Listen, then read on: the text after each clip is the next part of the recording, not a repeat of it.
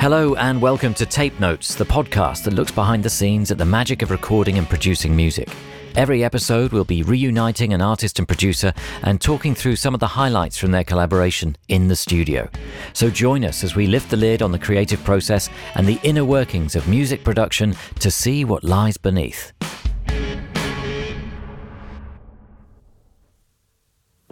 Hello, I'm John Kennedy, and joining me for this episode of Tape Notes is Jon Hopkins to talk about how he wrote, recorded, and produced the album Music for Psychedelic Therapy.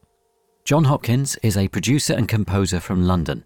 John began playing the piano at an early age and by 12 years old had won a place to study in the junior department of the Royal College of Music. Alongside his fascination with classical music, he began to delve further into the world of synths and electronics, and by his late teens was developing his own brand of acid house and drum and bass inspired beats. Following several years working as a session musician, John signed to record label Just Music in 1999, and two years later released his debut album Opalescent, followed by Contact Note in 2004. During this period, John also began performing as part of Imogen Heap's live band alongside friend Leo Abrahams, who introduced John's work to Brian Eno. He quickly became a regular collaborator of Brian's and began taking on more production based roles, working closely with artists including King Creosote and Coldplay, who he opened for on their 2008 world tour. Continuing to develop the sound of his solo work with the introduction of more dance elements amongst other things, he released three further albums 2009's Insides, 2013's Immunity, and 2018's Singularity. These ambitious sets of spiritually minded techno and ambient tracks were among the decade's most acclaimed electronic albums, earning both Grammy and Mercury Prize nominations. Now a figurehead in the world of ambient dance and electronic music, to date, John's vast career has seen him release six solo albums, two collaboration albums, seven EPs, and numerous soundtracks, all alongside working with some of the world's biggest artists. His latest album sees him fulfill his long held ambition to create a record of immersive, beatless music, drawing on the epic beauty of nature. Today, I'm at Iguana Studios and I'm joined by John. And what better way to start our conversation than by hearing some of John's music? This is Wintergreen from the Piano Versions EP.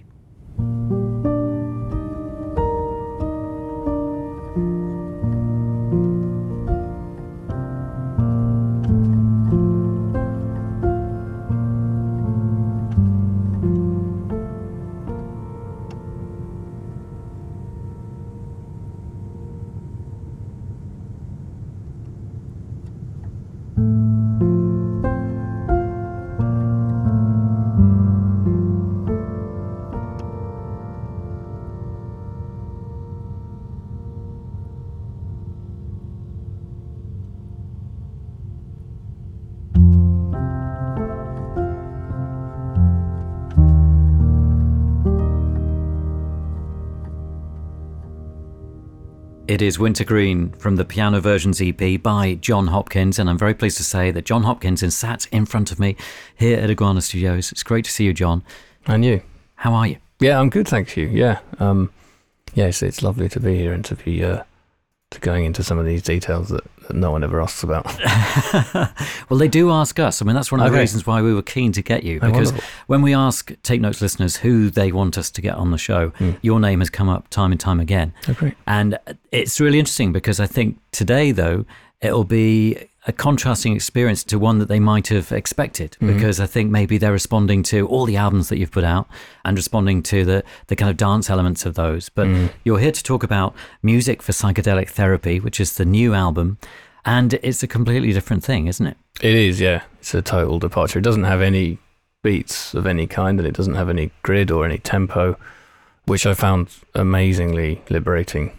And uh, I just felt like I guess I never really thought about the amount of space that kick drums take up in the mix, in the track, and the need to adhere to some sort of rhythm to, you know, I suppose it's about making people dance. And I've done that for several albums. It, you know, you can't keep doing the same thing. So this is like, to me, it has all the same, um, well, many of the same characteristics as the other albums in terms of the emotional effect and the intensity, but it just doesn't use the particular technique of drums. That's yeah. how I see it. Like, it's not like a, relaxation album just because it doesn't have drums. If you see what I mean, it just uh, it's more like a yeah a, a, crazy psychedelic journey of some yeah. kind. Yeah, it certainly is. And was the piano versions EP intended as a transitional release then? Not way? at all, actually. It was um that definitely was like a lockdown thing. I remember just coming, I was just fiddling around the piano and, and playing the chords from Dawn Chorus and posted a little video of it on my Instagram just with my phone. And um, I just thought, actually, that's actually quite nice. I like to record that properly. So I did really quite quickly. It's just four covers. And at this point, I didn't even know I was about to write this album. So yeah, it was a nice, simple release, piano versions. Whereas this album is, you know, sonically really complicated. Yeah. so yeah. So yeah, it was it was like a like a palate cleanser, perhaps. Let's call it that between the two albums. Yeah. So we're going to look at three tracks from Music for Psychedelic Therapy. Mm. Maybe we'll play the Master of Welcome um, to get the picture of what you're doing, and then we can start talking about it. Great.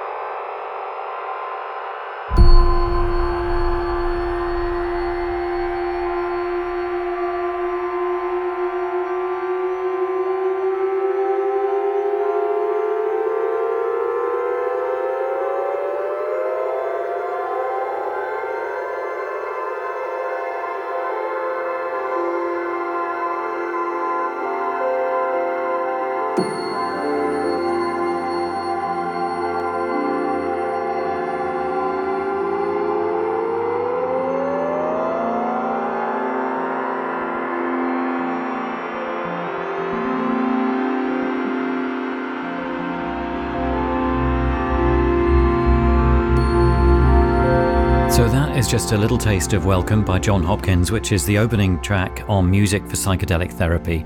And I guess before we start delving, we need to know a bit more about the idea of the mm. album and and how the project started because it goes back a, a few years to an experience yeah. you had on a special journey you went on. Yeah, that's right. So um, back in 2018, I was um, I released Singularity, the previous album, um, May of that year, and I'd been invited to go to live in a cave in Ecuador for a few days by a good friend called Eileen Hall, who actually ended up designing all the album artwork. So it's a nice kind of synergy there. And uh, another woman called Tamsin Cunningham, who's a brilliant artist as well. And um, yeah, was invited there to essentially experience this extraordinary, pristine environment underneath the Amazon. And um, yeah, I mean, it kind of it's a good analogy for how this whole album is different from the others is that every other album was conceived in a room in London and written just just sitting there in a studio for weeks, months, years, whereas this one was born down there in the very end, and that's why it sounds so different. So yeah, in terms of actual recordings down there, it wasn't about capturing music so much; it was uh, capturing the sounds of the place. And one of the other people on the expedition was um, a guy called Mendel Kaelen who did all the field recordings. He had a, a proper like Fostex thing to do really high resolution field recordings of everywhere we went to. So um, I didn't actually have to do that, but I, my job really was just to absorb it and then to turn that into a piece of music later on. But one thing I did do is take a little Bose SoundLink speaker down there with me, and um, I had a recording of a crystal bowl like vibrating on a, on an E, and um, put that on one side of this huge cavernous section of the cave, and then Mendel had his field recording equipment on the other side. So what you're hearing at the start of the track, the Tayos Caves track, which is the second track, is the actual like living space of that cave. So that that was the starting point for the record. It actually comes from the real physical place. Yeah. I mean, it's a fascinating record and it, this journey was, is is fascinating in itself. So the cave is how many meters below ground? You have to climb down. Yeah, it's about sixty meters, so a lot yeah. of meters. Yeah, and so and you kind of rappel or could go down on a rope? Or that was that as a technical climbing word. yeah, yeah, I don't know. I don't know. I, am not sure. I, I didn't store I, pulled it. out. I don't know where. Oh, it was very impressive. I, we sh- yeah, I should have just let that go. I actually have no idea. Um, I'm like entirely inexperienced with that sort of thing, and it it was just as well I didn't think about that bit in advance. I knew that was going to happen because you got to get in there, but I didn't think about what it'd be like, and it was like the most terrifying thing ever because it's just a rope that's like that thick, and um, you you go down it with like this thing that when you let go, it will only go for like a foot or something. So you can't fall. You're 100% safe. So technically, any fear is irrational. Like you are safe, but there's a long section between top and bottom where you can't be heard at the top or at the bottom. There's already people at the bottom, you know. So you just have to keep going. It was a very good test of will because if you stop there and freak out, nothing's going to happen. You can freak out as long as you want, but ultimately, you just have to keep going. Yeah. So yeah, you had to conquer those fears. And that was just getting in and getting out was even harder because you had to get up again. Right. Using a similar technology, but one that's attached to your feet. So you're essentially doing squats in order to get up 60 meters, which is obviously exhausting. But yeah, managed it and didn't think too much about that bit. Amazing. I mean, because when we, even if we look at the title on, on the album, I don't think we get a sense of, of the caves, you know, because mm. everybody has their own idea of what a cave is, I suppose. And we bring that mm. along to our understanding of what's going on here. But this yeah. is kind of deep in the center of the earth in a way. Yeah. And it's Genuinely. a cave system that is gigantic. So you get there and then it opens mm. up like a the size of a cathedral or, or, maybe even greater. Yeah, that's right. The the area where we were camping was cathedral like. That's how we all thought of it. But it goes on for miles and miles and miles, deeper and deeper and deeper because it's been carved by a river and the river you hear that in the start of the second track and you also hear the water running into the like running from the forest floor down into the caves. But yeah, this cathedral like area where we stayed was um, just incredibly peaceful and really warm, constantly constant temperature of 21, so it's like perfect all the time. So really quite nourishing and calming space. Is there light in there? There is not. Right. so you're in total darkness, but um, there was a spot about 10 minutes walk away where there was a gap back to the forest floor, and um, it was like a shaft of light that would come in at like noon, and there was was daylight in that area generally, and actual sun just for a little bit. So you go there for a bit every day, and it's also extraordinary spot just seeing these rays of sun. And when you stood underneath the hole and looked upwards, you would see all the rain, like water droplets coming towards you, and it was as if you were traveling. It's very sort of like a hyperspace visual in 2001 or something. So yeah, there were just these miracles everywhere, these incredible things to look at. Yeah. And how long did you spend there then? So it was four days. Slept there three nights. Yeah.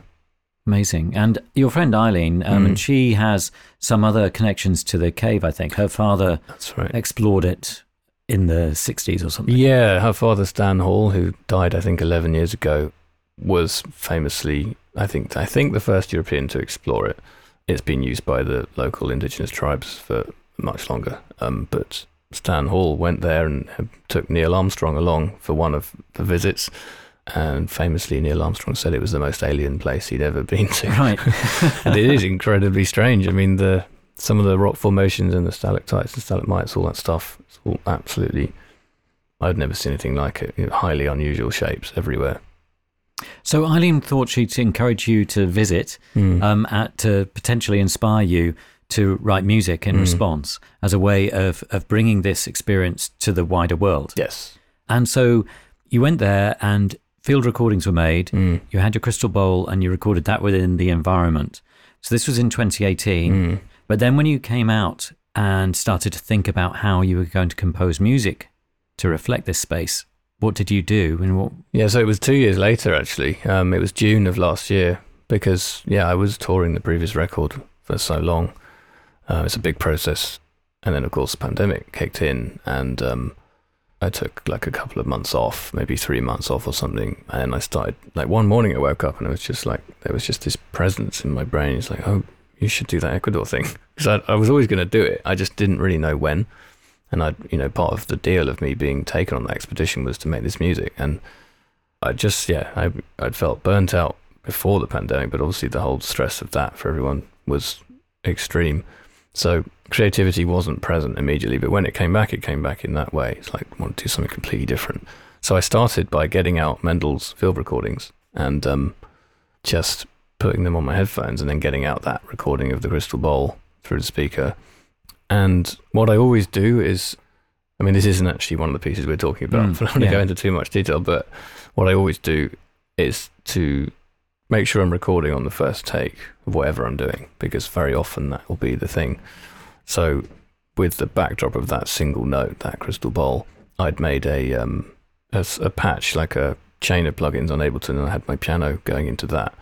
and I just started recording these really simple, harmonious kind of notes that would work around that drone, and that's what you hear at the start of track two. Right, and uh, that turns into three tracks. Yes, Uh, well, it's it's that's actually arbitrary because I, I Right. I mean the whole album I in an ideal world I would have had as two songs, like the first four and then the last five are essentially just two tracks, but um, that would be commercially not recommended. Yeah. So and also it gives you it gives me an opportunity to. It's kind of okay to break things up. I mean, a good example is the the incredible Floating Points Pharoah Sanders album. You know, I was talking to Sam about that, and you know, it was the same situation. It's like essentially this is one piece of music. It's like a symphony, but you have to put track markers in. So with this, I started to embrace it and give them all names, even though I wouldn't have chosen to necessarily. Yeah, So yeah, the Ecuador piece is is one piece, but it's in three chapters. yeah, yeah. And so that is led into by Welcome. So Mhm. if you've created this Ecuador piece, as you Mhm. describe it, and that's your first reflection on that experience in, in Mhm. the cave, but then you want to create other music to go with that.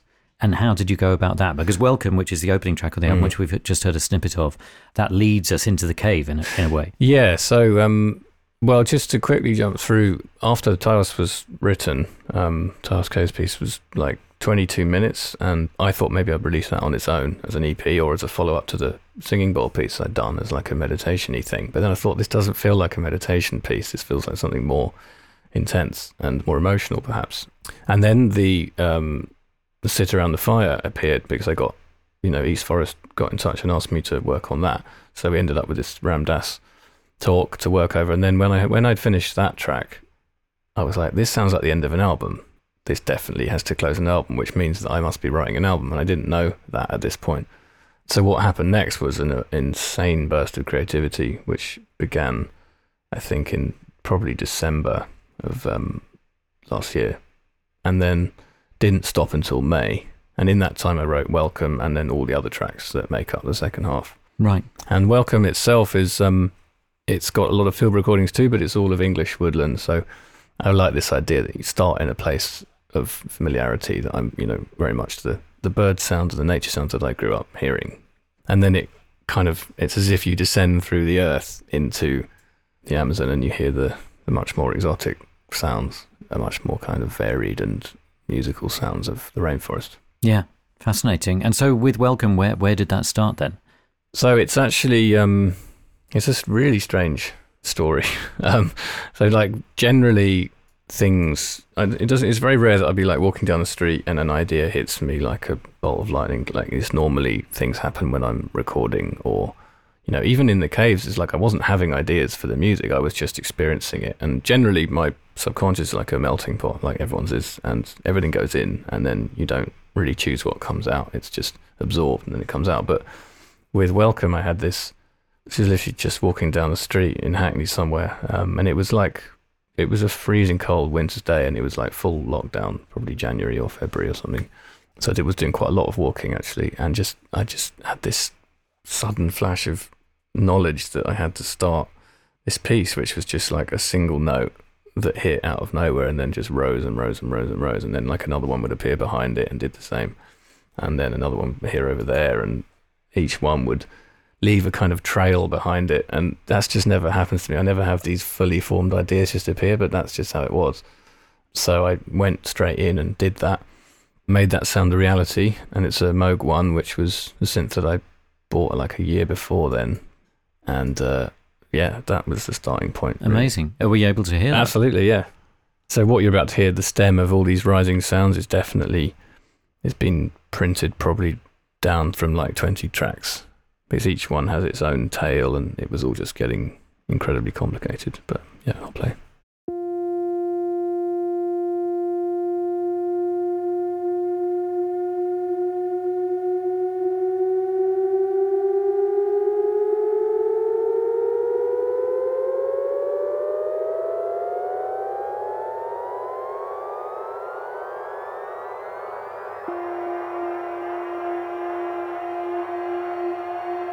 So that's using the Moog One. Mm. And in order to use it, how do you create that tail then?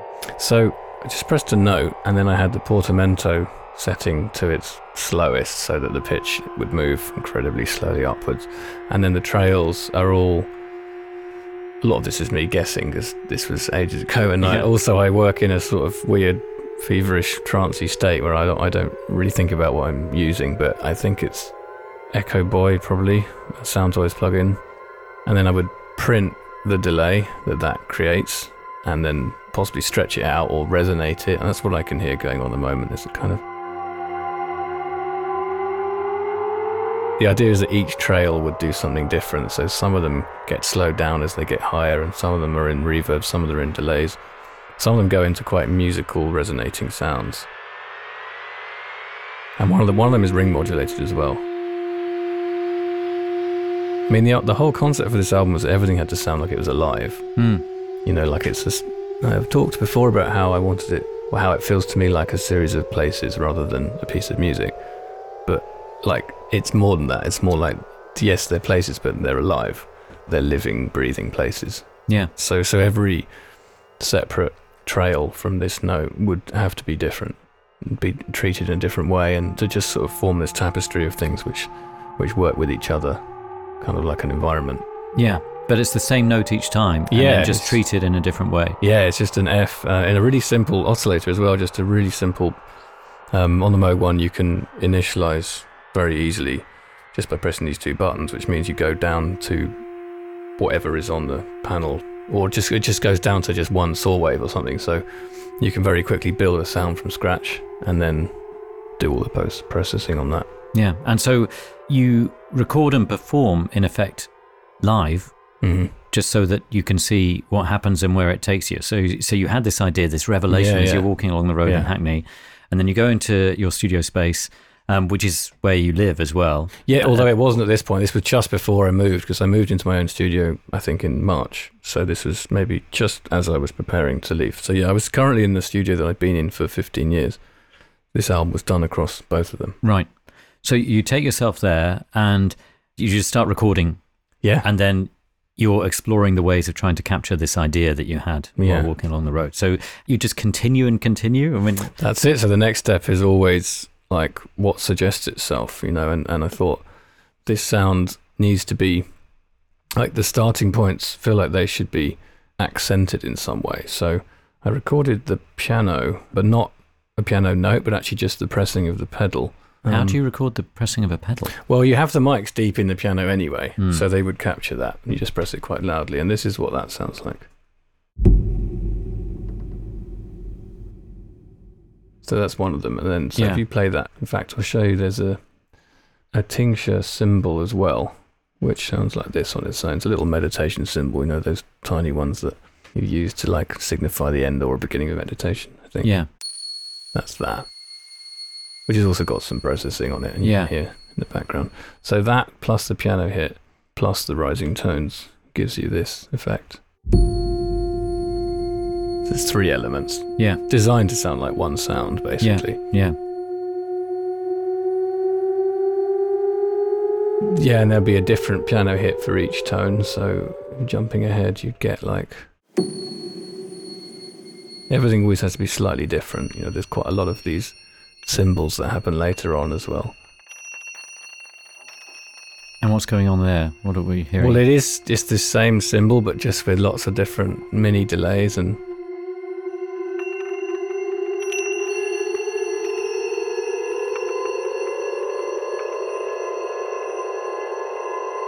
So the cymbal will be captured and then pitch shifted and then sent into various effects. That's what you're hearing now. Hmm.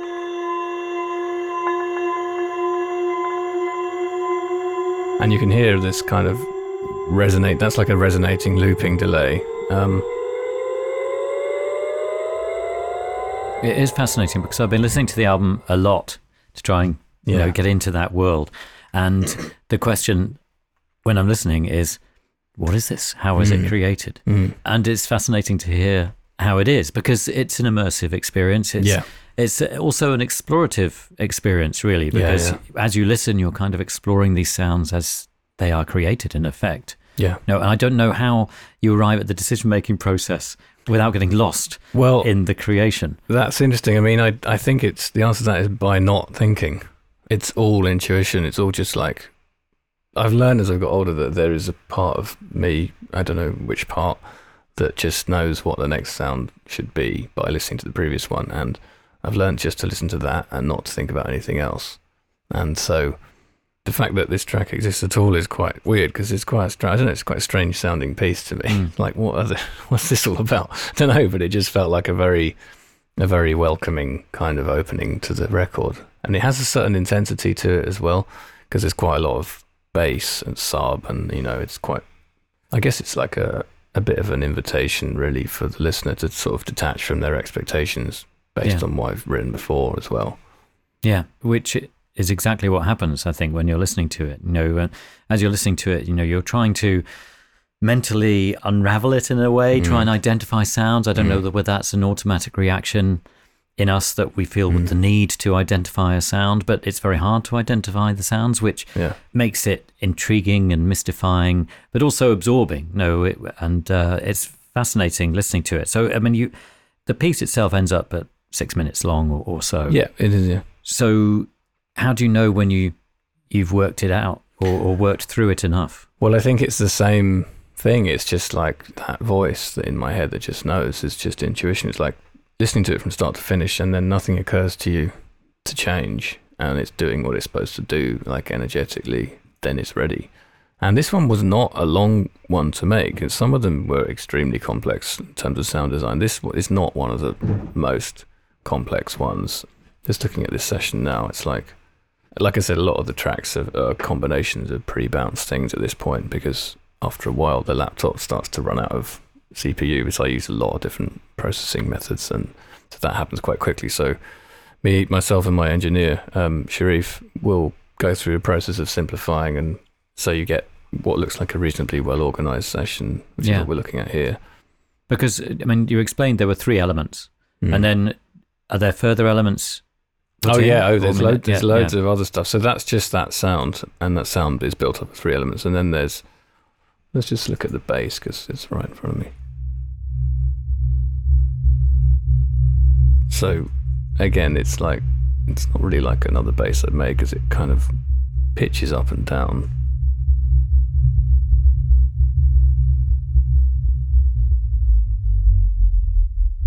You can hear it go down there, Mm, yeah. and then it comes up again. Now, unfortunately, I can't remember how I made that. it's, it's just called mushroom bass. I quite often get into a situation where I sort of have to retrospectively analyze what, what I've done because, uh, yeah, it, it would be it would have been a lot of different processes. What I think it was was something with a lot of reverb on, a single tone of some kind with a lot of reverb on, and then the pitch dropped a lot, and then it printed and then put into Ableton's own sampler, which means you can pitch bend it really easily, just going up and down between octaves on the low C. And I like the way it just kind of comes in and out of the track, like it has a mind of its own. Yeah, And all these kind of decisions, like when it would go up and when it would go down, there's no logic or there's nothing really behind it. There's no plan. It just was right. Yeah. it might be interesting to play the different elements as you can see them across the track and Mm. and respond to them in explanation because it's fascinating to hear how these sounds are created. So, I mean, you can't remember necessarily how you created that bass sound. I think it was But- something roughly like what I'm saying. I just I don't remember the source sound. I mean, the thing is, it, Mm. like with the amount of processing that I use on sounds like that, it almost doesn't matter what the original sound was. It could be. Sometimes I would use the if you make a filter as resonant as possible, it generates a tone. Sometimes I use that as an instrument, and then you can tune it and put it in Ableton's sampler and then do things like that with it. So, Mm. but it could be from. Sometimes you can just make an incredibly tight notch EQ on something and make it generate one note, and then again record it in and put it in the sampler, and um, that's it's pro- it was probably something like that. yeah, yeah. And then um, yeah, so looking up what have we got here? There's a vocal sample, and I don't know. Well, I don't actually know where this comes from.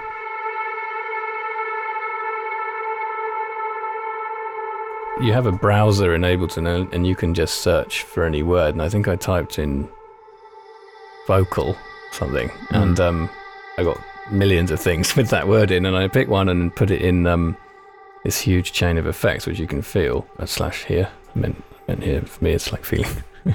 so I'm looking now at the um, the plugin chain for that. I mean, there's a lot of stuff going on here. Let's see Altiverb, which is an impulse response reverb, which um, essentially allows you to use the echo of a real dimensional space on any sound. I'm also using Ableton's own reverb here, and then that goes into EchoBoy, which is a delay. And all of all these vocals are coming from different places. You can hear one is over in the left, one's in the middle, one's really far away, one's in the right. Which helps create a kind of spatial Yeah. feel. Exactly, it's very kind of dimensional. And then, yeah, looking at group here, there's like, there's also master effects on this group, giving even more space. So really, it's just so that things seem to be coming from, so you can really feel surrounded, you know, in a sort of Mm. 360 way. And you said there were field recordings in this track as yes, well. Yes, let's look at those. So, my really good friend Dan, who actually contributed sounds to this track under the name Seven Rays, he lives in a wood called Hazel Rowan Wood. So I have some recordings from there. I think you can hear um, footsteps and a leaf rustling. Just walking along, recording Mm. things.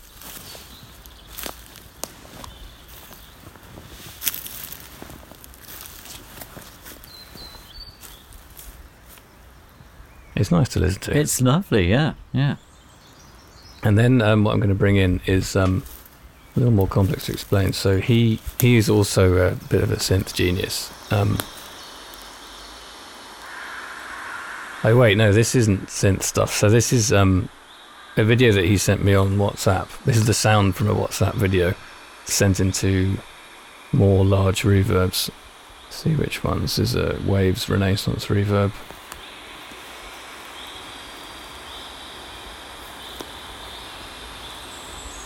This is again to create a real living environment for this music to exist in. So if we put the bass back in there and some of the rising sounds, you can hear a bit of context. Yeah. Because when you listen to the track as a whole, it's all part of the same Yes. thing. Yeah, it's supposed to be like one organism or one Mm. environment. But some of these elements on their own are quite. Oh, you can hear a chiff chaff in there, a sort of spring bird.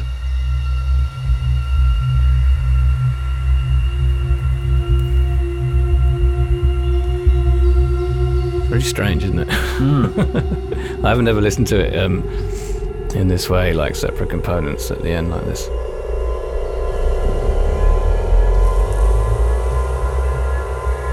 So yeah, so let's talk a bit more about Dan's contribution. So he has this synth called a Fizmo, which was a really obscure synth that a company called Ensoniq made in the 90s, and it was never even apparently the, the internal architecture it was never actually finished because it was really complicated.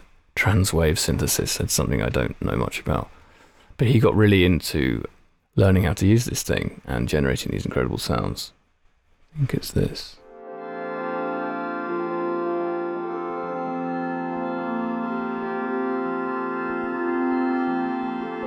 He kind of generates notes at random like that, so he would just be playing a chord, and this would all be happening just based on the the way he's programmed it. Right.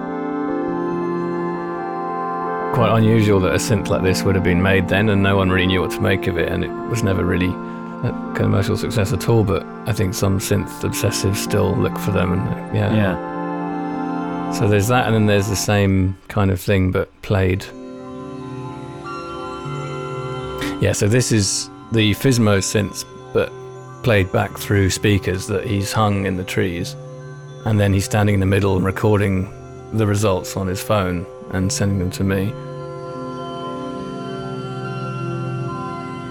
So you're hearing like synths processed through the woods, basically, in a similar way that the um, this crystal bowl was processed by the cave. I like this idea of like using natural spaces as processing. Yeah. And so, did you ask Dan to do this for you, or, or Well, this was the strange bit. So, uh, as I told you about um, walking down the road and being struck by this bolt of lightning about this idea, it just so happened that he was making these sounds on his own because he was just driven by a strange curiosity to play with that synth at, at that exact time. And we were chatting a lot.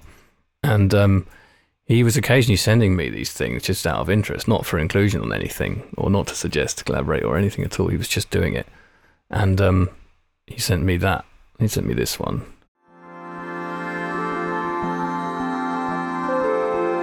And it was in exactly the same key as my rising tone. And I just dropped it in and like it was immediately that was that. yeah. it was just so obviously supposed to be there. But he had recorded the sound in the wood. At this point, no, at this point, this was just this, what you're hearing now. It was just this recording. And then he did the wood stuff later on. Hmm. And then we started to generally have this idea of um, including the energy of like his land in the music and the sounds, the natural sounds, and also just the feeling, really, just so you're not in this hermetically sealed, you know, studio sound all the time. This is the same sound but put through um, a lot of other plugins. I'm just looking, this is about 20 in a row here. Um,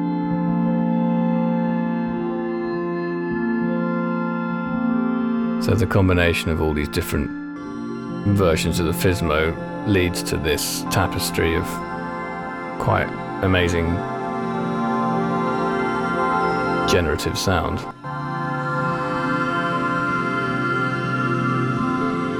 So it's a huge part of the track. Yeah. his his synth work on this. Um, if you take this out of solo mode, hear everything together, and then you take the Fizmo out, you can hear it's like the it's the musical core of the track. What he Mm. did, really amazing. And then there's um, there's a sound called Deep Bird. Let's listen to that. Oh, that's mode one, and that's the filter. Yeah, I just really liked to have things in that frequency area. This point, just to feel like it's this constant feeling of ascending and rising, you know, like that's clearly the behind the whole song. yeah. And it kind of starts coming down again.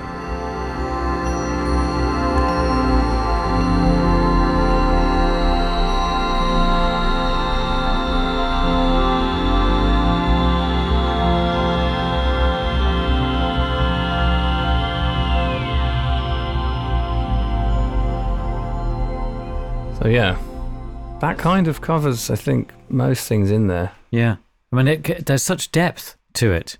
I mean, that's the interesting thing is that it, hmm. there's so much going on. Yeah. And yet it seems simple at the same time when you're just lying back listening to it. Yes, well, I, that's, I mean, I never want people to feel like, oh, wow, this is a bit complicated. You know, the idea is to make things which are enveloping and immersive. And I love the fact that they may be made up of many, many elements, but actually sound like I'm glad you. It was nice to hear you interpret it as one thing because it is supposed to be like that. Mm. So sometimes one sound will be made up of 20 elements, but it will supposed to be sound like, you know, I, I think I had an epiphany kind of um, reasonably early on in my like solo recording career that you don't have to ask everything from one sound. It's like, oh, why don't the trebles come from something else? Or why doesn't the bass come from something else? Or why doesn't the attack come from something else?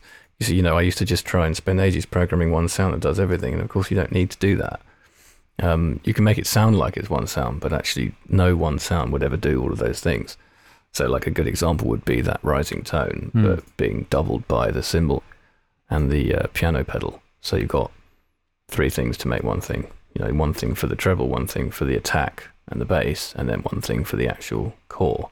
Yeah. Yeah. And that, that principle kind of applies to most of the stuff on the tracks we're talking about. Yeah, yeah, it's really interesting. And of course, um, in a way, when we listen to things, you know, sounds are created by where we're listening and how we're listening, mm-hmm. and they mutate or, or adjust the sound that we're listening to Yeah. a- accordingly. You know, in the same way that your friend Dan then played his his creations in a wood, and they mm-hmm. take on a different Yeah. feel. You know, And then what we did, and we'll, come on to that in the next track, but um, what we did was to take that to the next level. So I would send him stems for the track I was working on, and he would then put them in his woodland surround rig and then record that and send it back so that I could have the listener move between the indoor studio feeling into the actual woods and then back again. Mm, absolutely fascinating, amazing. Um, and on the album, Welcome crossfades into the Tayos Caves Yes. track, um, but the, we're going to kind of move beyond that. So we're going to kind of bypass the Tayos Caves and, and listen to Love Flows Over Us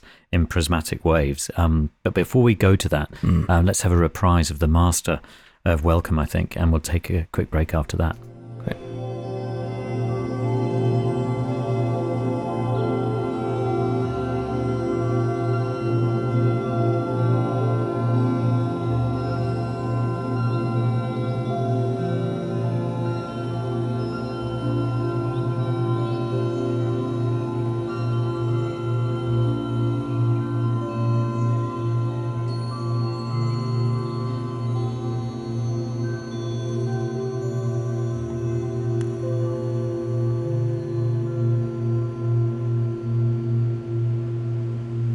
is Welcome by Jon Hopkins, and we're going to take a quick break, and we got more from Jon on the way.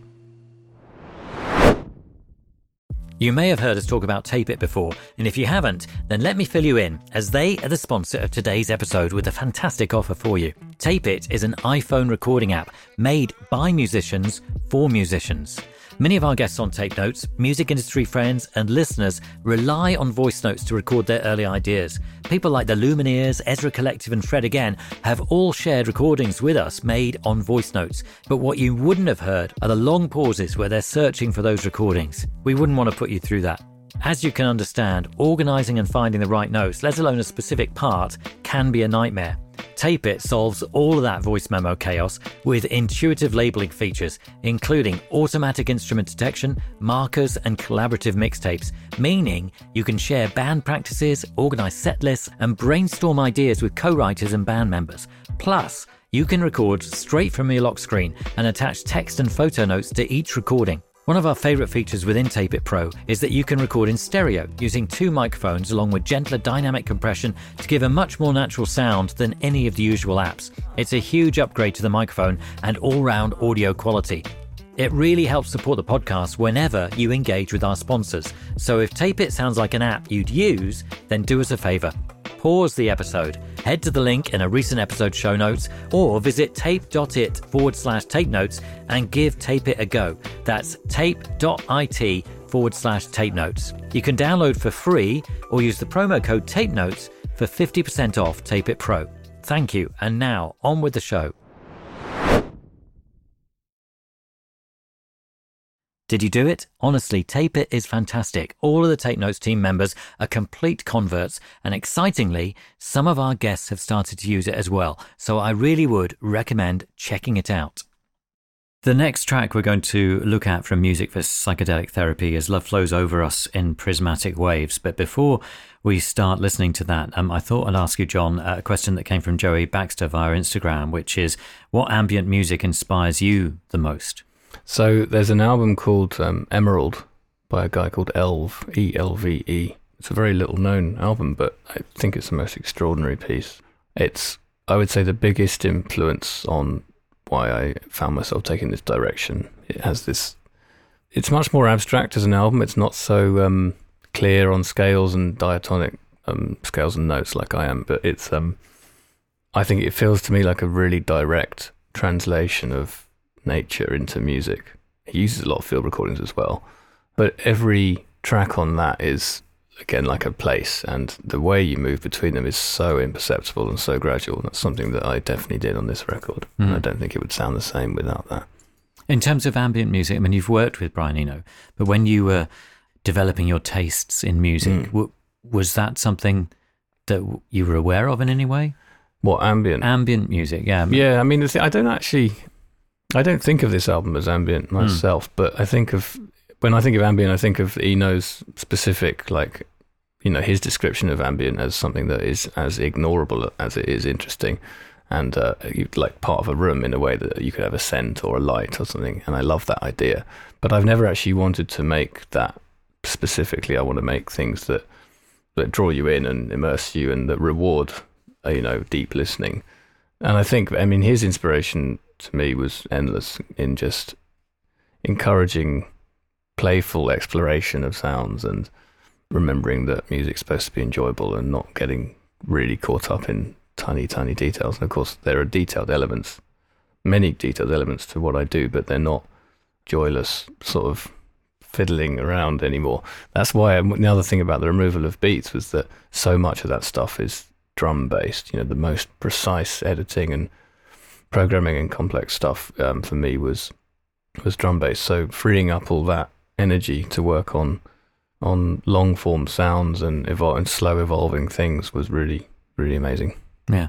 Fantastic. Well, we're going to listen to Love Flows Over Us in Prismatic Waves now. Um, such a brilliant title. Um, and uh, so if you were able to play the master, uh, that would be great. Sure.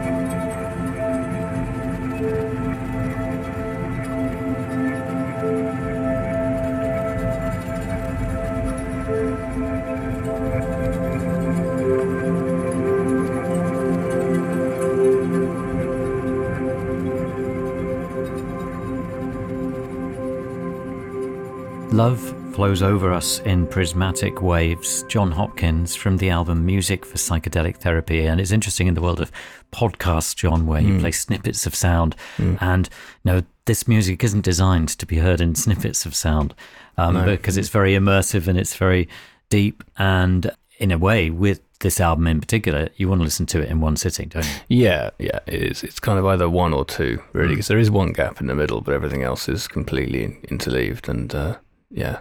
So that's what I would encourage people to do. If they yeah. Have the, but then that, that's the great thing. I think that it is the kind of record that you need to listen to in one sitting, in whatever comfortable setting you have, mm. whatever your most comfortable setting is. But at the same time, I think the great thing for Tape Notes is that we get to explore it mm. at the same time. And it's fascinating already to hear how you're creating um, these songs. Mm. What was the inspiration for Love Flows? Were you walking down the road again? No, this was a little sadder. I think. Um, so I'd been working on um, various other projects at the same time. So I've been working on Coldplay stuff as well, which is something I've been doing for 14 years now. And um, I've been making sounds for them and on stuff that hasn't been released actually yet. But and I was also working on um, a project called Wavepaths, which is actually an app designed for psychedelic therapy. Therapists are able to choose with a sort of generative AI engine the kind of music that their patient needs for where they're going in their journey. And um, so I was playing around with sounds for that and at the same time working in the pop world a bit. So, you know, it's kind of in between these two areas. And um, one of the sounds I was making for Wavepaths had a kind of offshoot sound that I just started playing with out of instinct. And it turned out to be the starting point for this track, which I will now find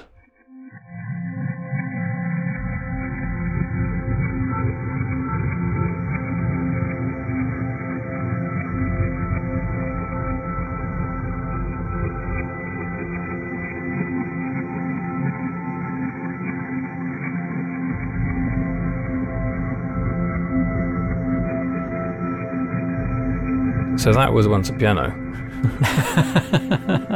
as are, as are many of these sounds.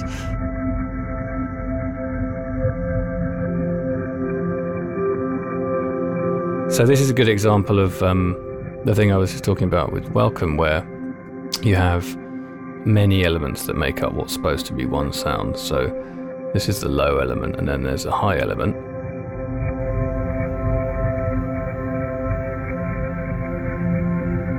which on its own sounds like that. Um, so if I skip forward to where that's louder, you can hear there's this high element in there.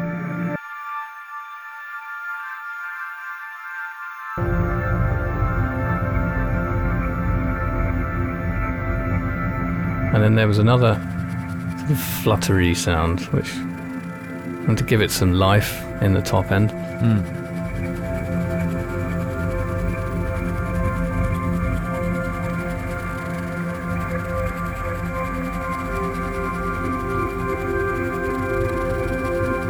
So that on its own, sorry, sounds like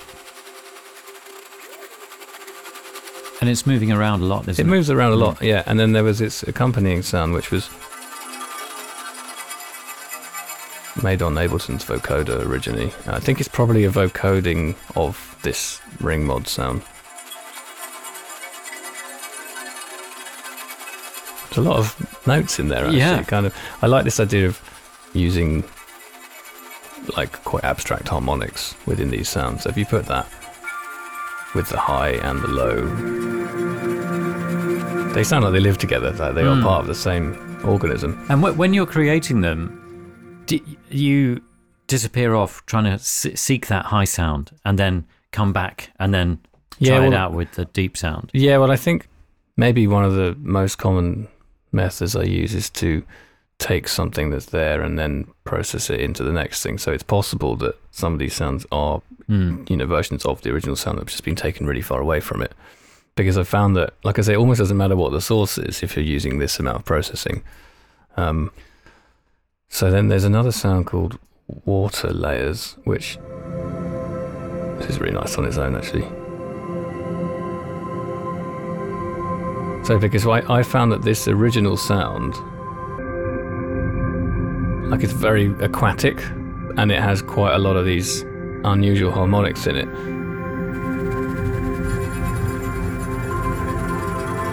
So, this watery layer is very celestial, and it kind of was supposed to take it just to make sure that there was enough clear chordal information for the listener so that you could you could feel the melody as it slowly unfolds. Yeah. I mean, sometimes you listen to these things on their own, and I just think that it make quite a nice track. Just this would be a nice ambient track. Just this stem Yeah. on its own. Well, this is what I find doing tape notes. I, Mm. I don't understand how musicians don't get just lost in, in each little tiny thing that they create because Yeah. when they're isolated in this way, as we do Mm. with tape notes, I could quite happily listen to these sounds for quite a long time. Yeah, it's interesting. I haven't done it since finishing, so it's quite. I'm quite interested in. I would often begin a new piece by grabbing this sound and dropping it an octave and reversing it, and you know that would easily become a starting point for something else. Mm. There's another sound here called grounded, and let's see what that is. Okay, so there really are a lot of layers to this. This is all of them together.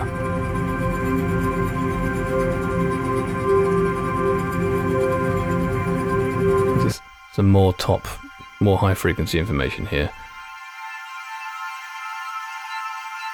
This sound was created by um, I was using this plugin that it's really really cheap and doesn't really work properly and starts occasionally about once every two weeks just starts generating random harmonics in these little like this sounds like a really complex um, series of notes but actually it was a something that was wrong in the plugin which is a pitch shifting plugin and stumbled across this sound as I do many by just playing with it. And then the next day when I came back and listened again it had completely changed because the plugin was working correctly that day so I was like, I've lost it. I was devastated. And then, so I, this sound you're hearing now was lost. And then about two weeks later, it started doing it again. So I, that time I printed it straight away. Right. And now it's in there.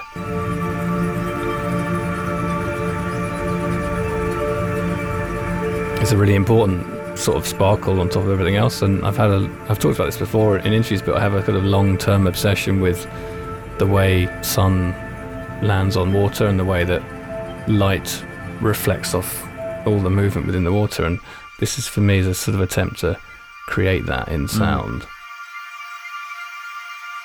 And then there's one important element which I haven't mentioned yet. It's another Moog 1 sound which I'll play on its own which is sort of the core melodic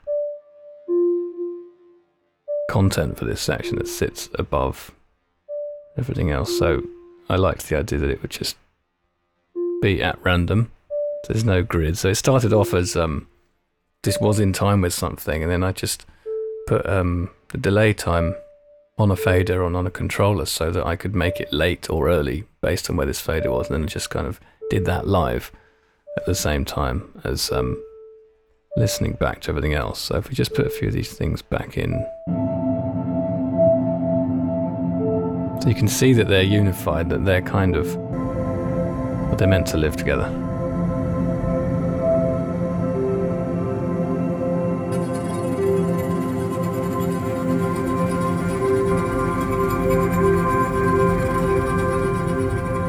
And then we come to more of this outdoor stuff um, that Dan recorded. So let's listen to some of that on its own. These are the same stems, um, but played through the speakers in the trees. And I seem to have put some sort of additional reverb on top of that.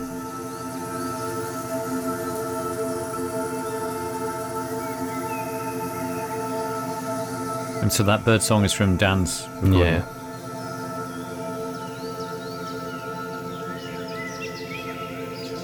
Nice. Yeah, sounds lovely.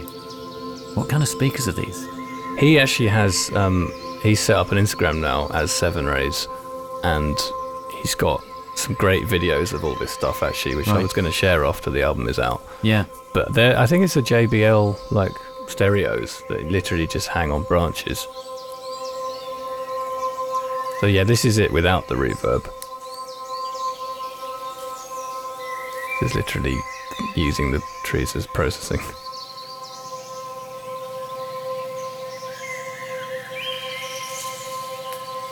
And I had some, I had a recording of some wind chimes, and um, did a lot of stuff with them.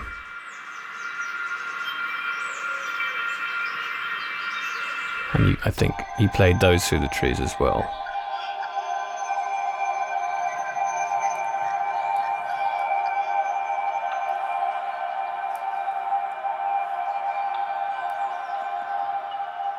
Oh, there's one sound I really want to talk about that's from the start, which I forgot. Can I just jump back to that? Yeah, do. it's pretty cool. Um, so, beginning of the track is this, which was also once a piano.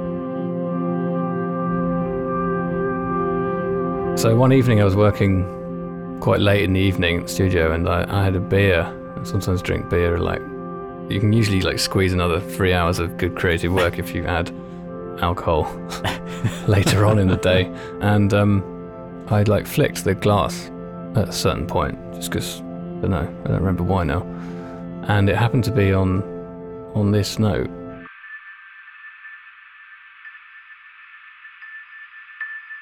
Which is an A, which sits perfectly over my main sound here.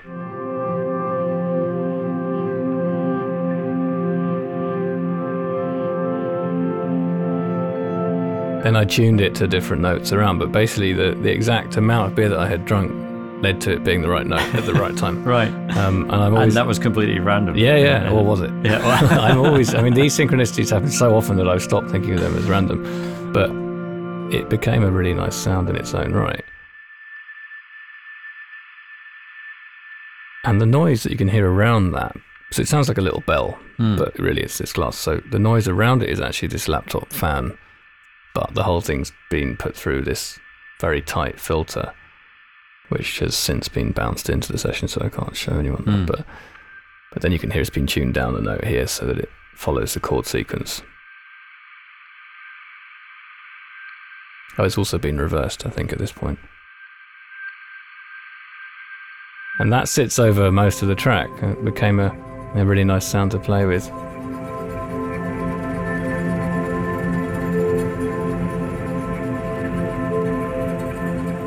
And oh yeah, so you were asking a little bit about the genesis of it, like the Mm. inspiration and stuff. So this this was just after I'd been through some like in my personal life some like serious heartbreak and I was very yeah, I was very much grieving for losing someone and um so there was a huge amount of love that went into this and there's also a kind of sadness and a kind of processing of grief through it. And this same, same everything I'm saying about this track also applies to the next one because they are you know, they're absolutely supposed to be together. And the next one in particular kind of goes deeper into that, to the sadness of it all, I think. Yeah. But yeah, I think those are all the kind of main sounds from this one. And so uh, the title, you know, "Love Flows Over Us in Prismatic Waves," that, Mm. that, that relates to a few things. Then it would seem. Well, the titles on this record, I don't personally um, like saying them out loud because they're so rather they're not for me. They're not even titles. They're like descriptions. Mm. Um, maybe that's what a title is. I don't know. But normally, I've written a track, and I've had to work for quite a while to title it, and it's not my strong point. But with this one, because they're places or they're they're feelings, they're energetic feelings of some kind, and obviously there's there were psychedelic journeys involved in getting this right, and that is what I witnessed. It's the best way I could describe it. That's that was the feeling that I felt whilst listening back to this. And there was a while where I was thinking, oh, do I want to go with these kind of titles? And it's just like, who cares? You Yeah. know, this is what they are. That's what it is. So if you're going to make an album with total honesty, then you've got to have to be prepared to put up with people thinking the names are funny. yeah. Oh well, So- I love the titles. I think the I mean, I love- are I love- evocative and yeah, interesting. I'm into them. I just think it's like there's a vulnerability to being that honest, I suppose. But then the whole album is um, about that. So Mhm. that's that really. Yeah. Well, I, you know, the reviews have been pretty. They've been glowing. Well, And- we haven't had very many so far, so it's it's always a nerve wracking place. I mean, I, I feel less less worried with this one because this is my favorite thing I've done by such a long way. There was never a point where I felt like this about an album. So if people don't like it, then it's kind of more alright than it's ever been. You know, like everyone has an ego, and artists have outrageous egos.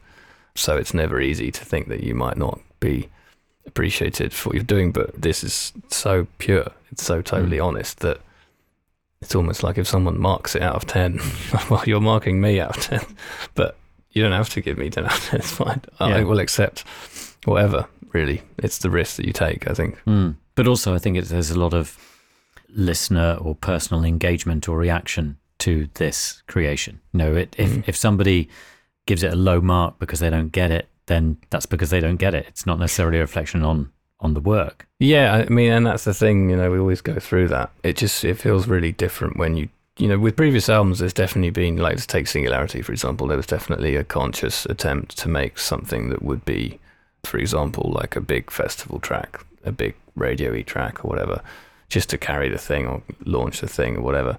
And then there was definitely some conscious thought that went into that, just getting it right and getting it kind of palatable and accessible. Whereas with this one, I didn't think about any of that stuff, hmm. and it was this is why it's so much better, I think, in my opinion. But there's just a total, a total lack of thought given to that stuff, which is awful for a record label. They've they've been amazing, I should say.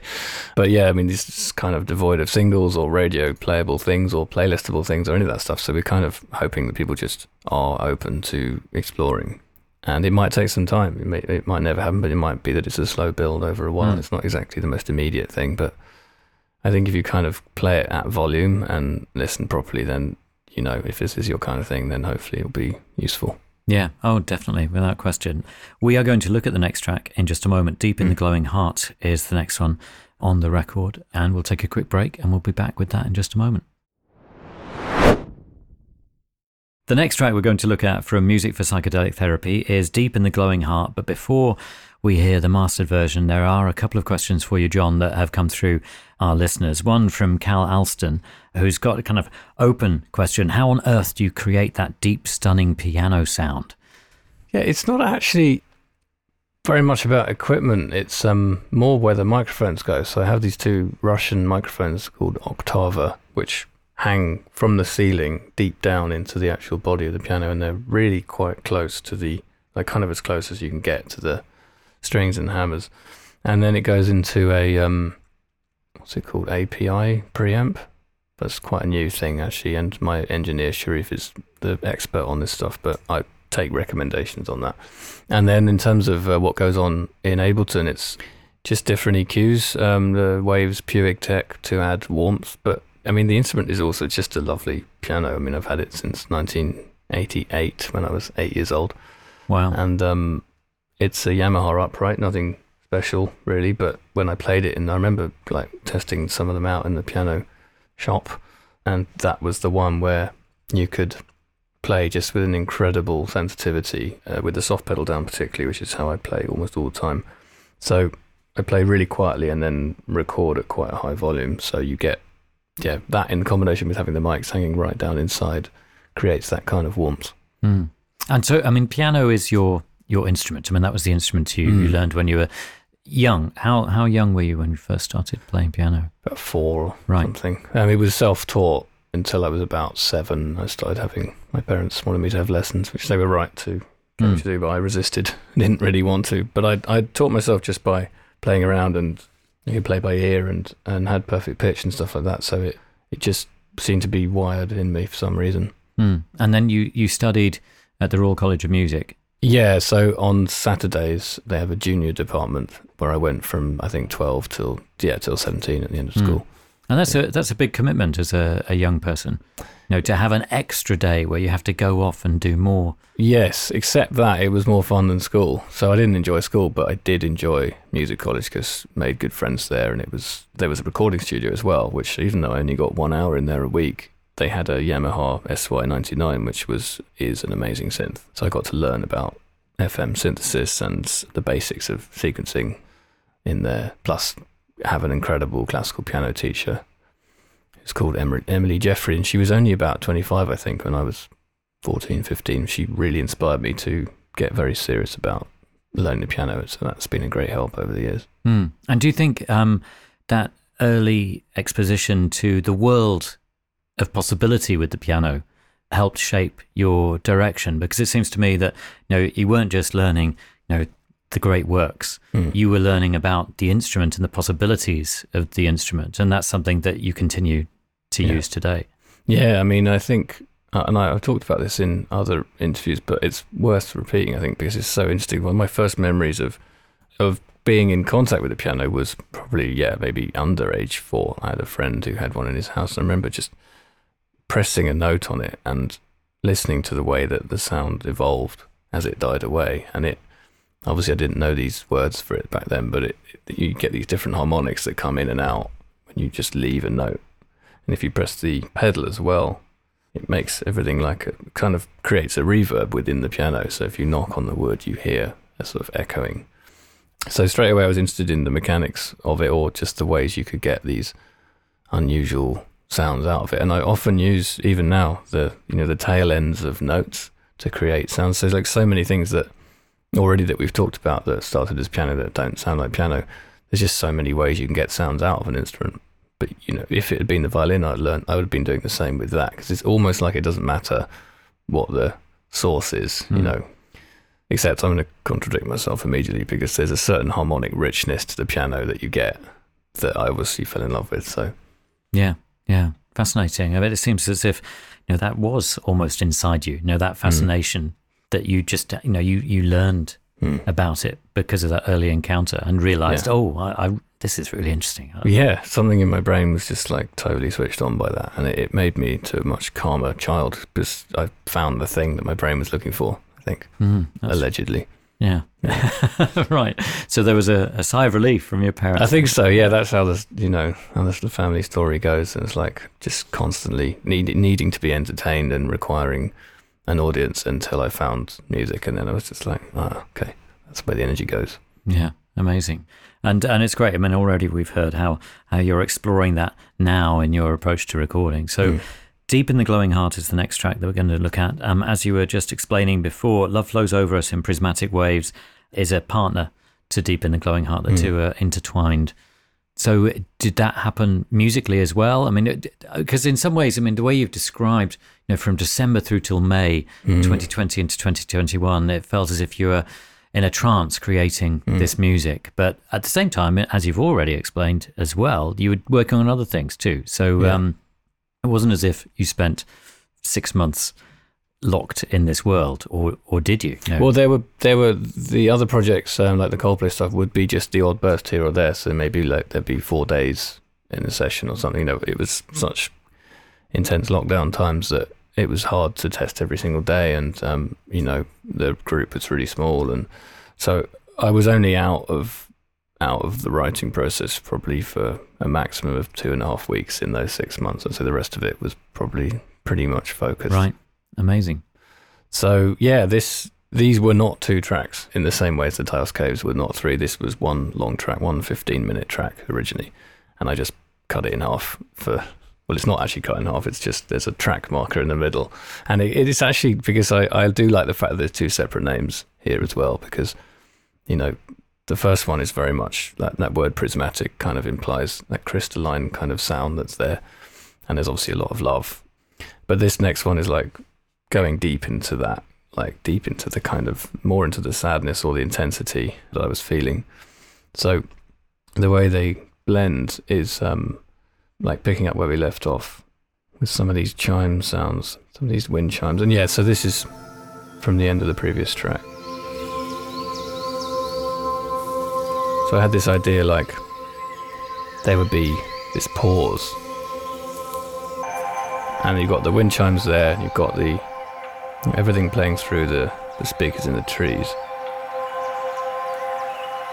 And the idea would be that the chordal section from the previous track would kind of reprise, but with more intensity.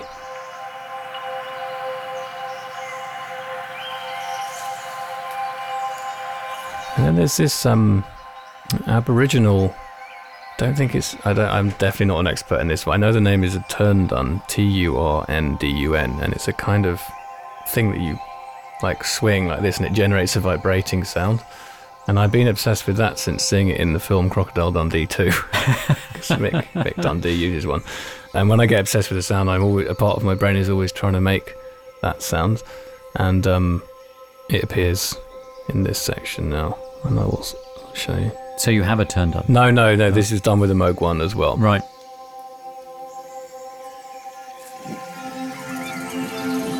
Okay, so here you you hear like you know a more intense revival of that previous section, but I'll solo this sound that's kind of sounds like a turndun to me. It's like someone's you know Yeah. swinging something around.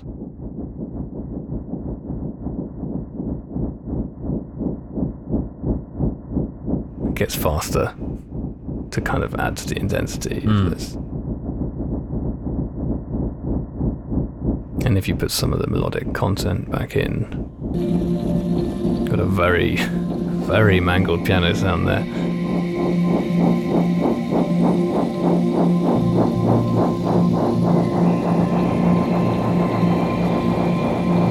So the turndun esque sound is used to bring drive and intensity.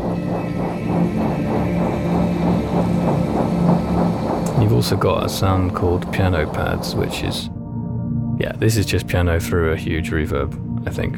Probably a granular delay as well. So that brings some lower end stuff in because the first track has no bass of any kind. It doesn't. The lowest note is, I think, like the F underneath middle C, so not very low. Whereas this one has a lot of bass. There's a big Moog one bass there. And then you got got that doing that thing. And then there's the higher end stuff. Quite a lot of these very sparkly sounds.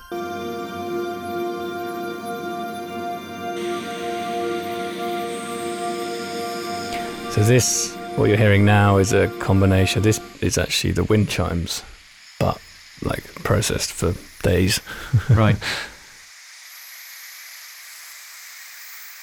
So the idea is to create areas of interest in different frequency groups. So there's quite a lot of high-end stuff.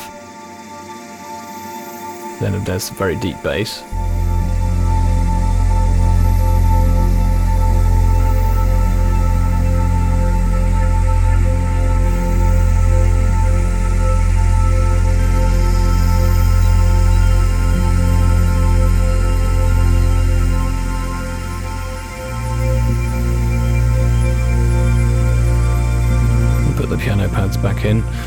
And then two of the leading sounds other than these ones is this I love this sound. This is um the Moog one but doing a, quite a fast arpeggio. This is what provides a lot of the body in this track.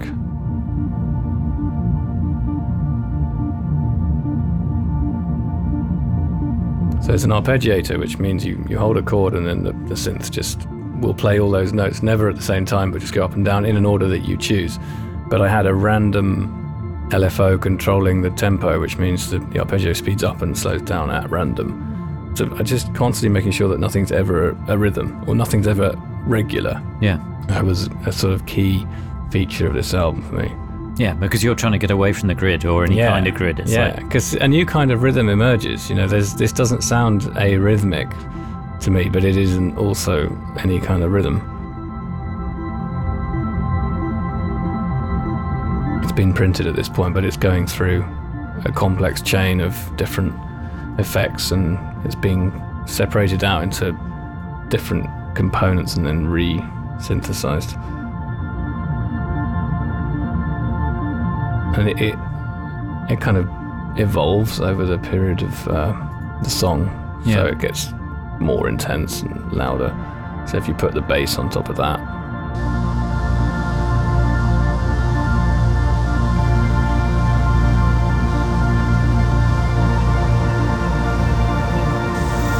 start to see how it all comes together.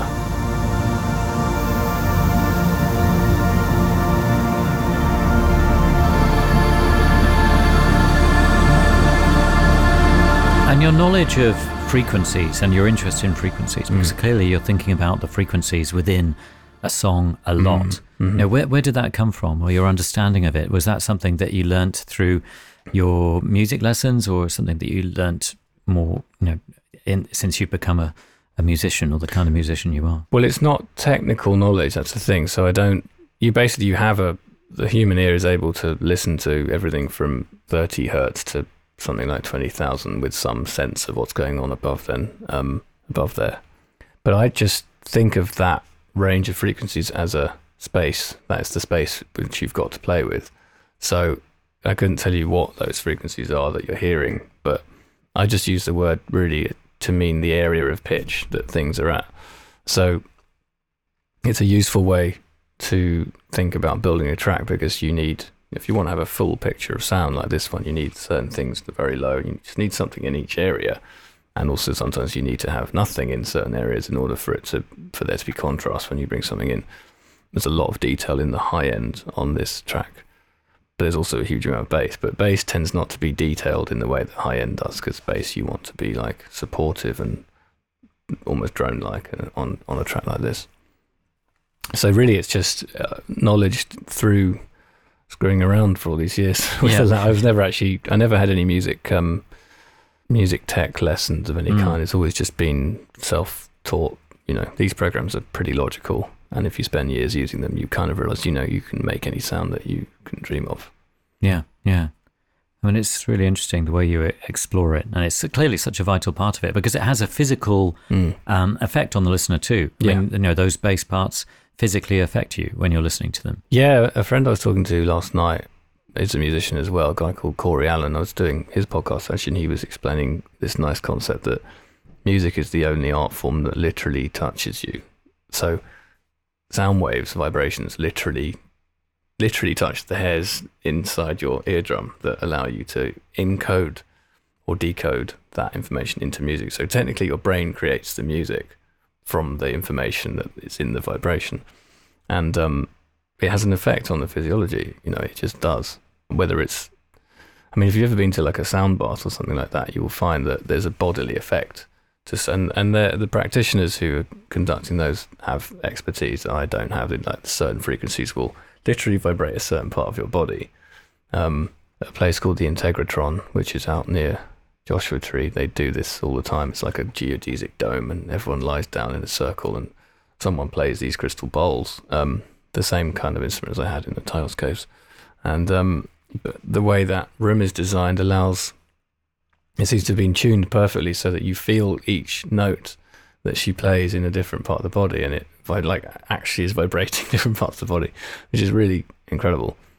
Um, but that's not what I'm doing here No, yeah, but, but, it is something it's a, it's something I'm fascinated by like the idea that sound can actually work on you physically um, and in a way this is doing the same thing in that if it's changing your brain state or if it's affecting your mood then your mood is represented in your physiology you know the, the profile of hormones you have in you at any time whether it's stress ones or relaxation ones to put it simply can be affected by music so it's it's it's amazing Yeah.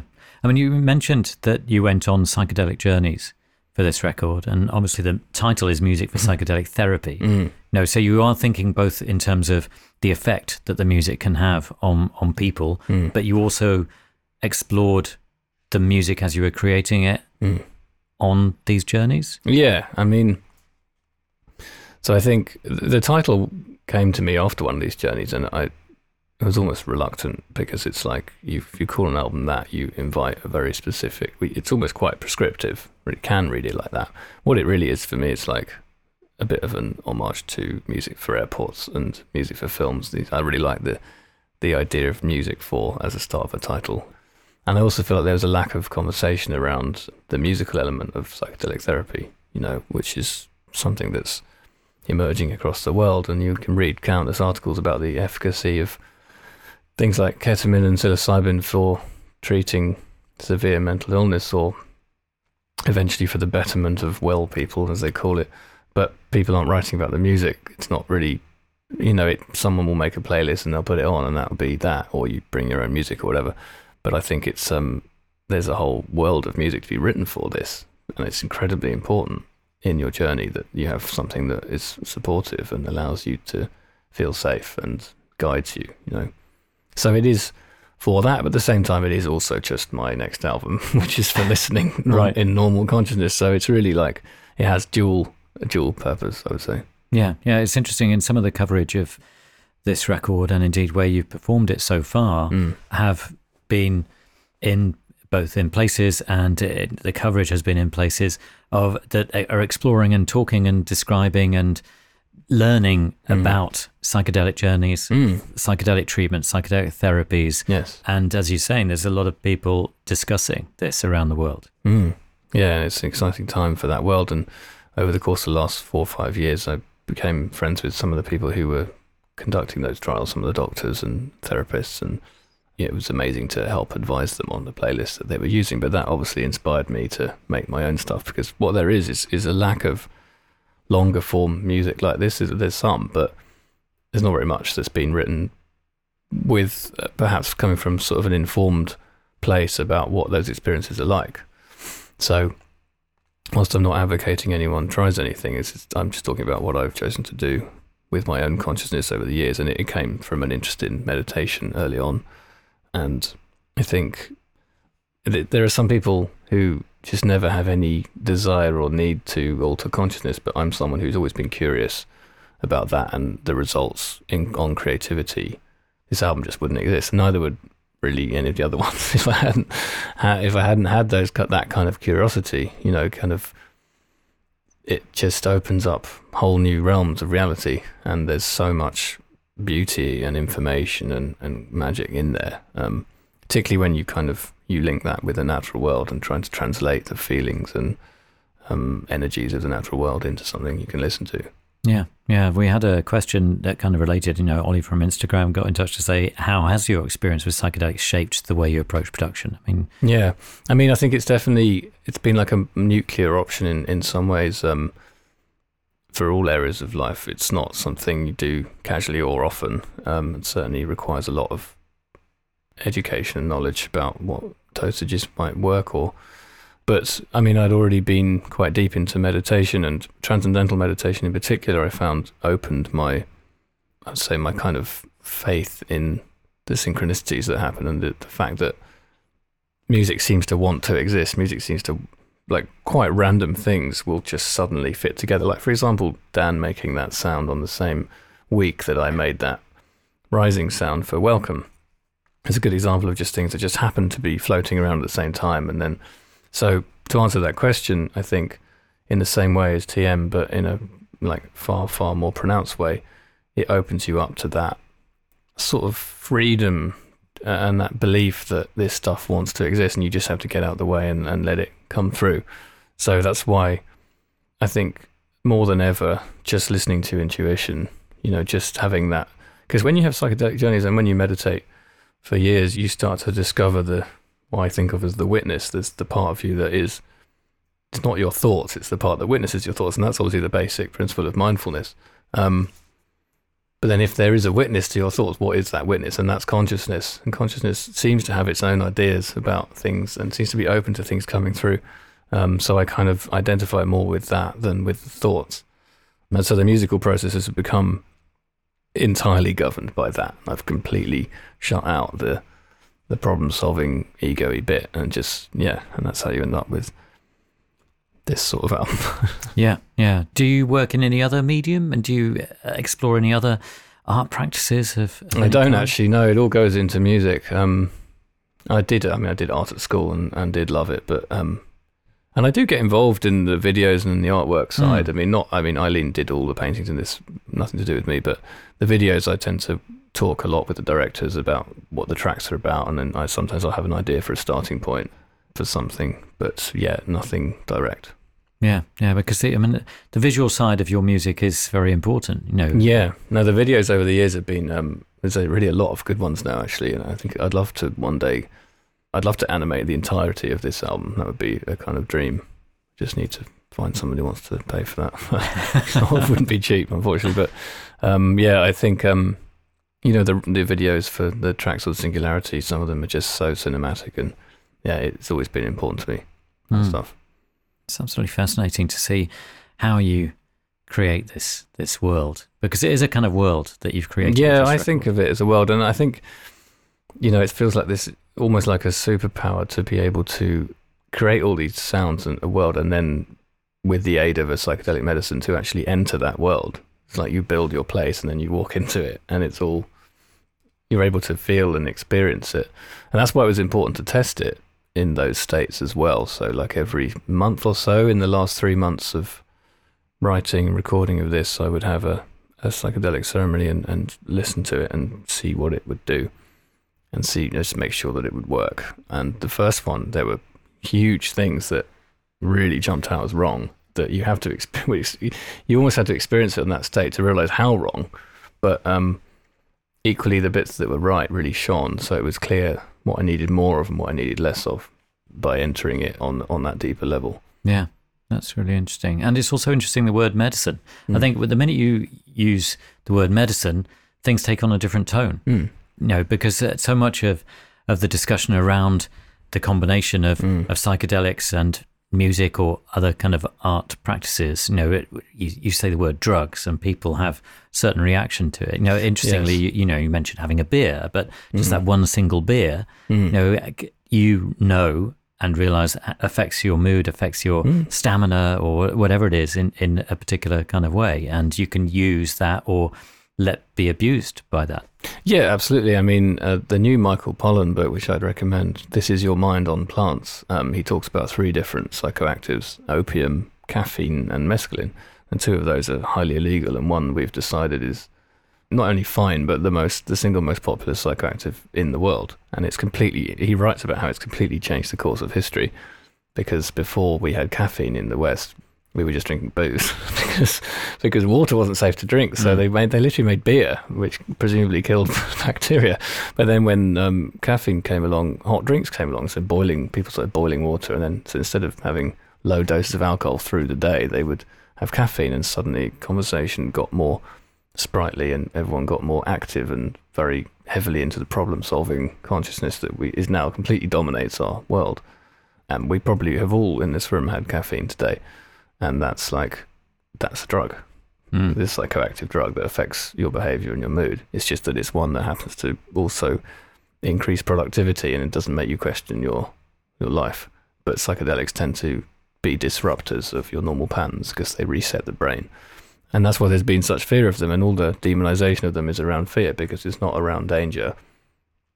You know, alcohol's more dangerous than than any of the psychedelics if you have the right education around them they can be medicinal. And I think there is the reason I use that word is because there's obviously ways to use or abuse anything that can alter consciousness. And I think um, we're finally entering an era where we can have adult conversations about these things. It's not just like, nope, just pretend they don't exist and make them incredibly illegal. That's not going to work forever if they're actually beneficial, particularly in a time when we need more help on the mental health side than we ever have you yeah. know, before. So there is a difference between doing things carelessly and recreationally and doing things in a studied, educated way. And all the information is out there. So I think we're entering into a, a new a new era in that respect. Yeah, yeah, that's really interesting. And it needs music. Yeah. and you're the person to create it, and you are creating it. Deep in the Glowing Heart is a good example of this. And what more should we hear from it? So, um, I've soloed a different combination of sounds here um, in the middle. So we have this this sound here. Um, again, piano with a lot of different processing on, pitch shifting, reverb.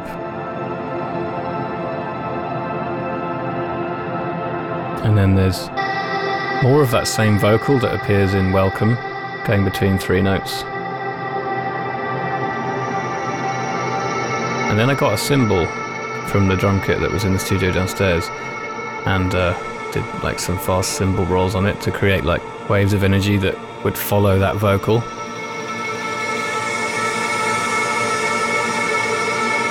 Again, just making things sound like they are living together, like they're part of each other. So every time a vocal comes in, a cymbal comes in behind it like that. And then um,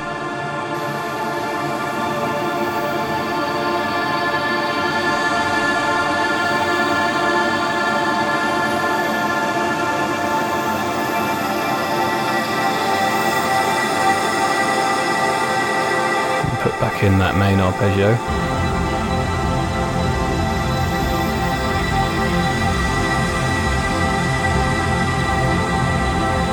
And then some of the sounds from previous track. So these these are things from the previous track. So it is one track. Yeah. Um,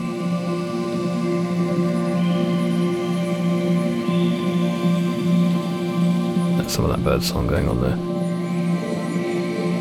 So this is actually the loudest track on the album by quite a long way. So if you cut into the loudest section here, this is really supposed to be the bit that you know really gets you right in here. Hence the title. And it can be, particularly if you're um, in a psychedelic experience, it's pretty intense. It's supposed to be because you know this needs contrast. It's not all supposed to be just. There's some very very quiet bits, but there are also some loud bits, and this is kind of the core of it all, really. The album for me, this is the sort of center point or the heart.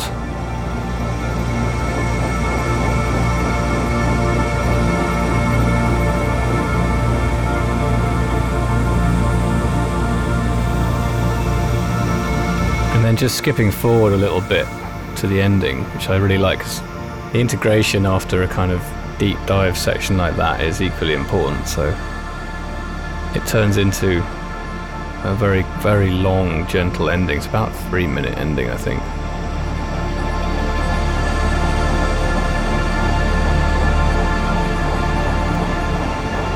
So, yeah, so when it comes out of this intensity,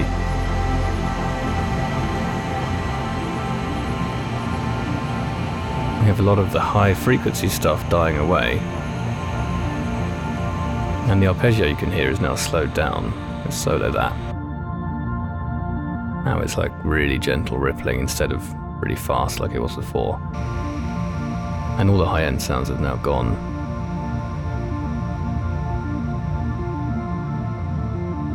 You're just left with this on its own, which I think is quite, after all that activity and all that volume, is Mm. actually really, really soothing.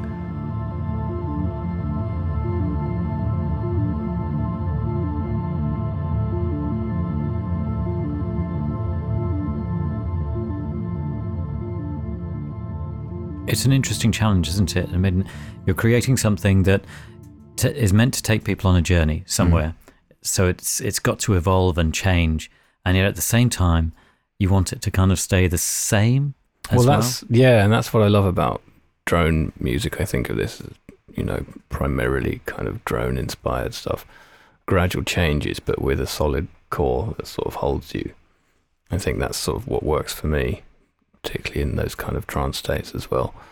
And um, that that's a long-standing component of devotional music generally, or spiritual music. Um, so, like the Indian harmoniums all have a drone function where which just will create one note and everything is centered around that and plays around that and that holds throughout. And in Western pop music, you will often find that there's notes that hold throughout a song. It's just something that we seem to find really pleasing. Mm. So I kind of go really deep into that Yeah. pretty much on every track that I ever write. Yeah. Yeah. Totally. And when you think about the dance stuff, Yeah, um, do you think of that in the same kind of ceremonial? they do. Sounds- Yeah, I think I don't actually think this is.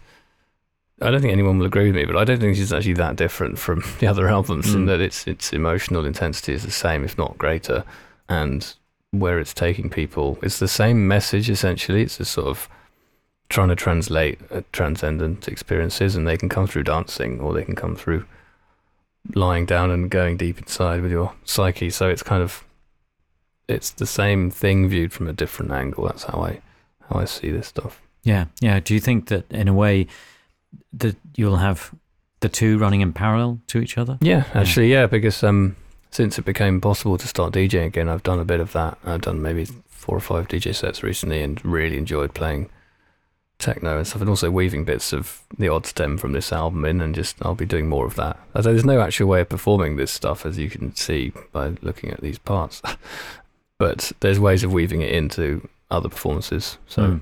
yeah, I'm quite interested in doing that more. Although you did do a one-off performance in Austin, didn't you? It was actually a playback, so it was Right. um it was like what we called an immersive playback. So everyone's lying in concentric circles on yoga mats, and there's four huge PAs, one in each corner, and um, it's played back through that. And then over the last track, I did start joining in on the piano because there was a piano in the middle, so people had the experience of shifting from the um, amplified electronic sound into just a wooden instrument in the middle, which was really nice. But yeah, it hasn't been performed, and I'm not at this point, it doesn't feel like something that's going to happen anytime soon because I want people to listen to it as it is and get familiar with it before I'd like dismantle it and rebuild it live. It's, Mm. it's just not really, and there wouldn't be anything to watch in particular because everything's happening slowly, and I just don't.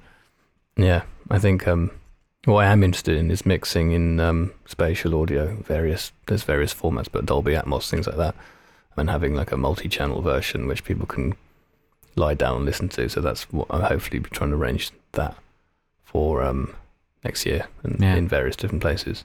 really interesting. I think it's going to be really interesting watching how you develop and evolve Mm. these ideas. You know, as as technologies change, but also you know, circumstances change, Mm. situations change.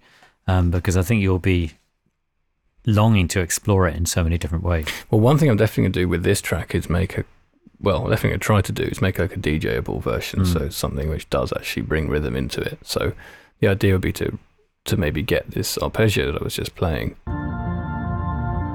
It would be quite easy to snap that into a grid.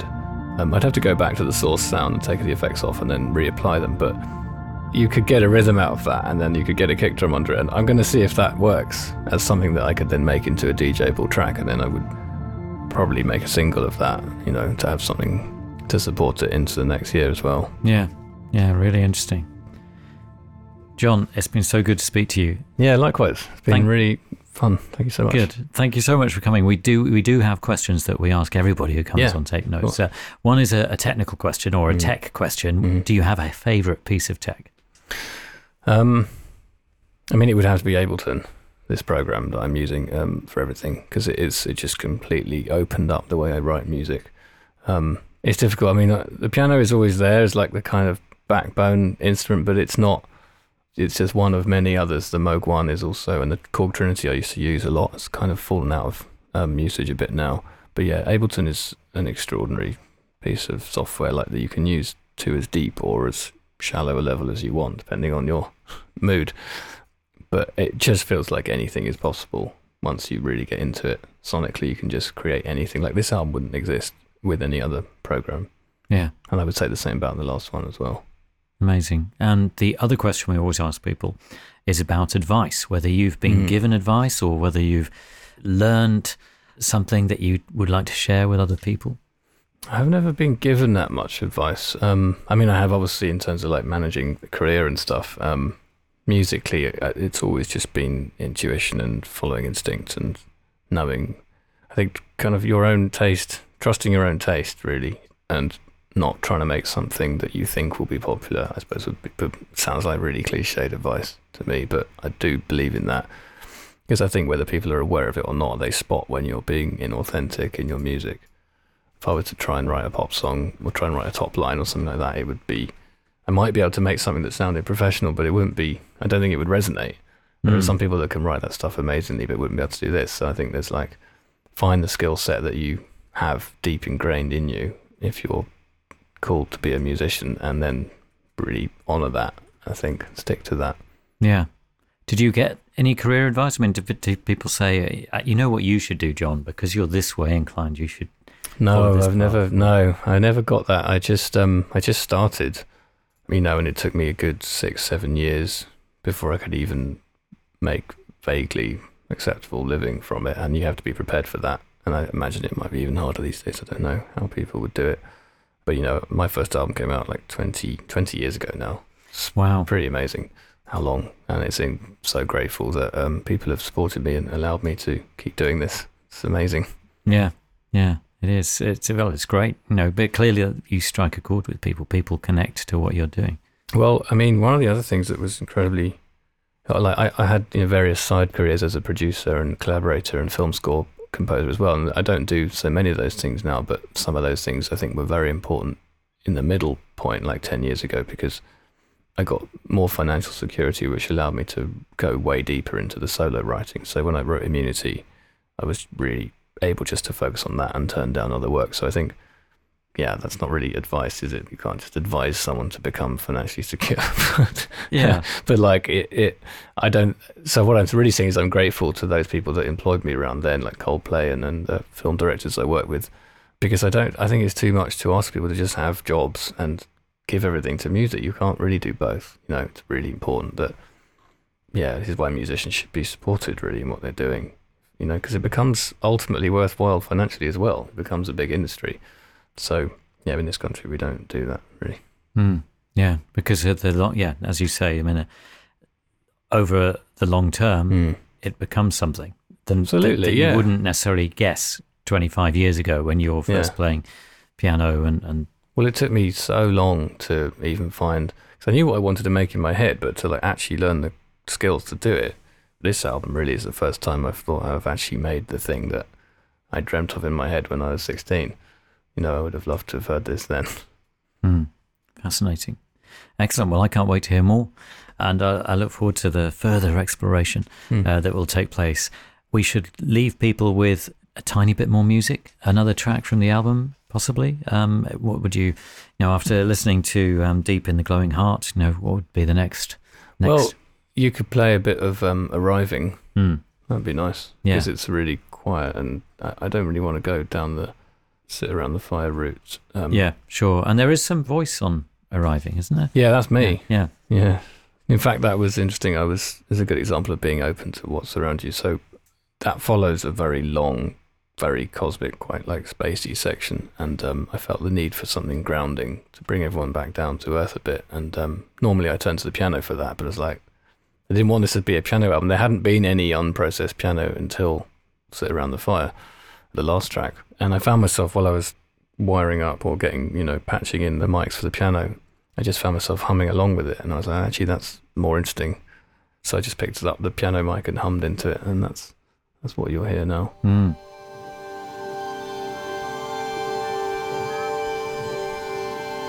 You can hear kids, there's kids' voices, and there's Yeah. Dan's kids Oh, in the background. Yeah, Playing in the wood. yeah. Yeah, this is a perfect way to round things off. Thanks Mm. again, Jon. My pleasure.